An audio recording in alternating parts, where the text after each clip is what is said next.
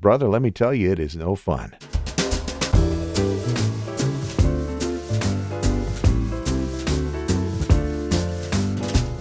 This is the LifeSpring Family Audio Bible, and coming to you from Riverside, California, podcasting since two thousand four, I'm your O G Godcaster, Steve Webb. This is the daily podcast where we're reading through the entire Bible in a year.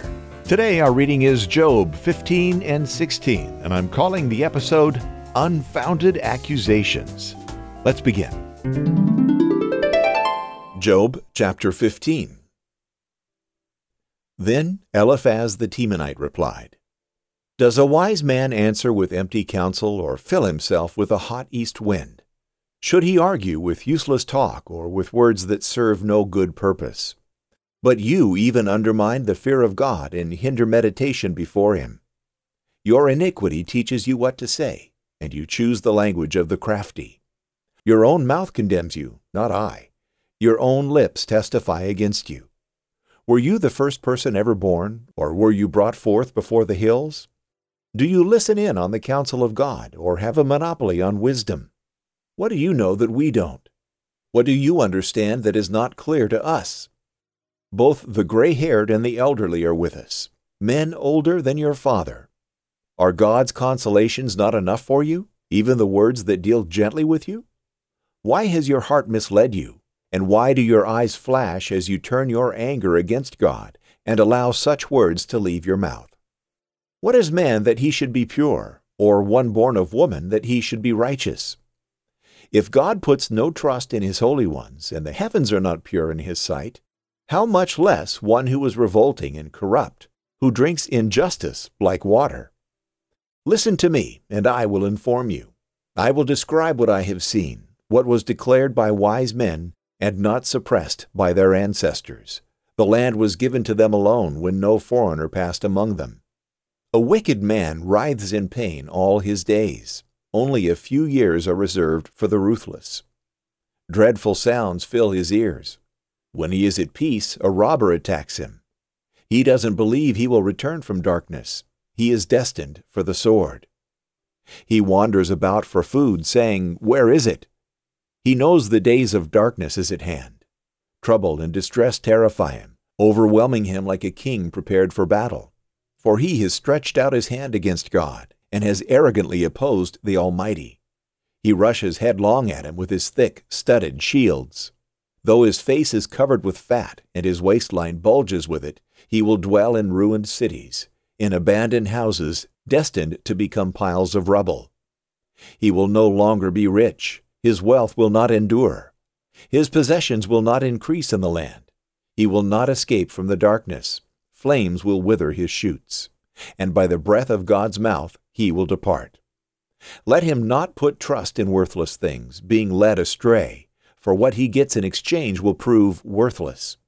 It will be accomplished before his time, and his branch will not flourish.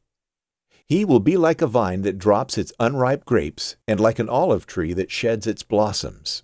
For the company of the godless will have no children, and fire will consume the tents of those who offer bribes. They conceive trouble and give birth to evil. Their womb prepares deception." Job chapter sixteen. Then Job answered, "I have heard many things like these. You are all miserable comforters. Is there no end to your empty words? What provokes you that you continue testifying? If you were in my place, I could also talk like you. I could string words together against you and shake my head at you.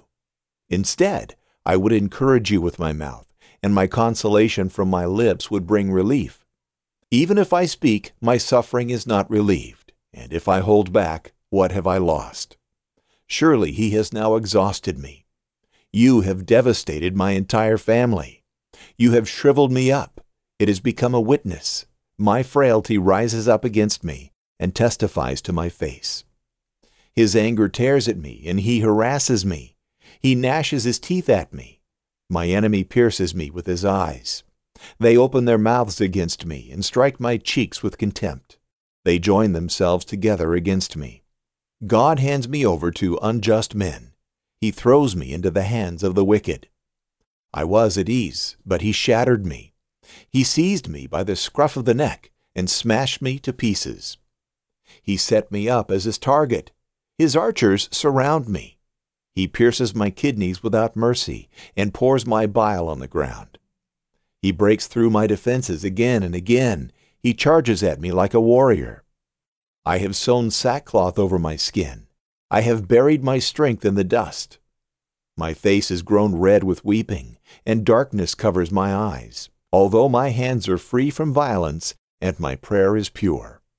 Earth, do not cover my blood. May my cry for help find no resting place.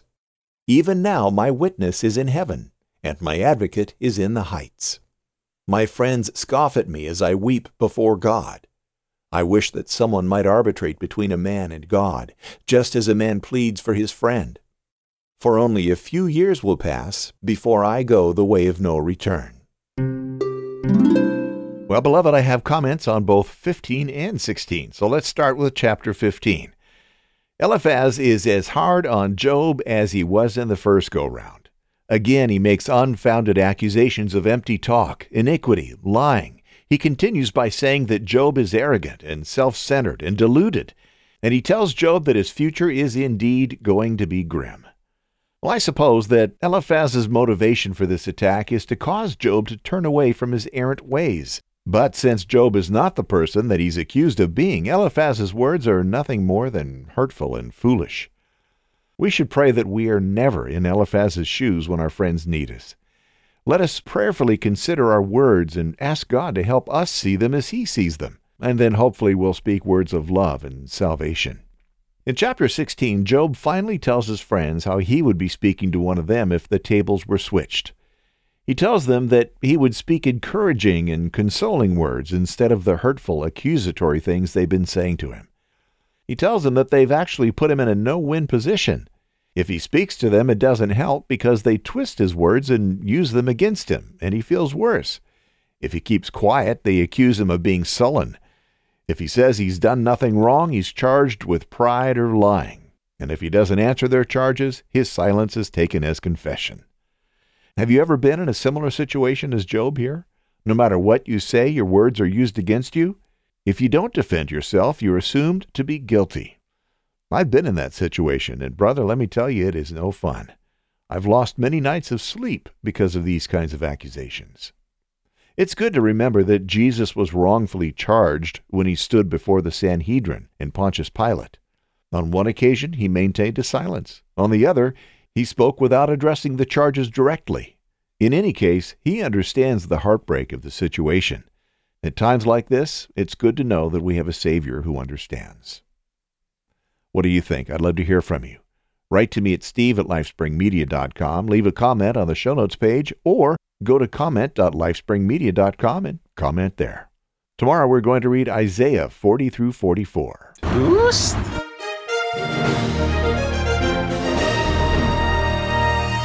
This day in church history, October twenty-first, fifteen fifty-five. That goes back a year or two. English Catholic Queen Mary Tudor begins a series of fierce persecutions against Protestantism, in which more than two hundred men, women, and children were put to death for their faith.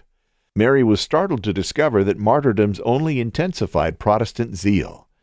And on this date in church history, nineteen eighty-one, Dutch-born Catholic priest and educator Henry J M Nouwen notes in Gracias, a Latin American journal, a true spirituality cannot be constructed, built, or put together.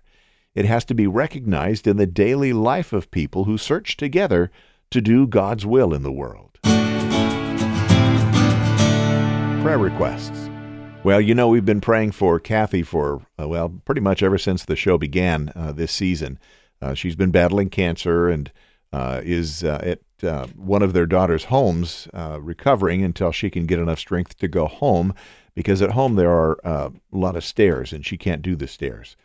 So this last Sunday, she was using her walker to get back onto the couch when she bent over to pick up a sock, and she forgot to set the brakes on her walker. So she had kind of a slow-motion fall. She tried to catch herself, but she went all the way down. Uh, Dell says she appears to be okay, but has several bruises on her hip and her face.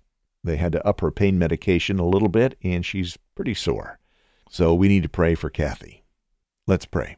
Our Heavenly Father, again, we thank you and praise you that you are our God. We worship you and ask you to work in each one of our lives as we seek to know you better.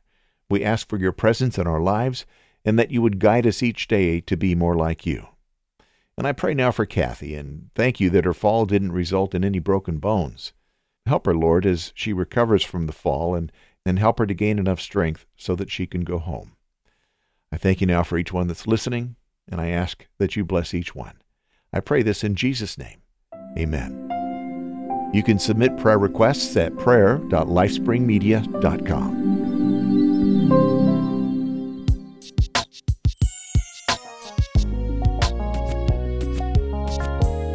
I'll see you tomorrow, okay? Until then, may God bless you richly. Thank you for being here. I'm Steve Webb. Bye.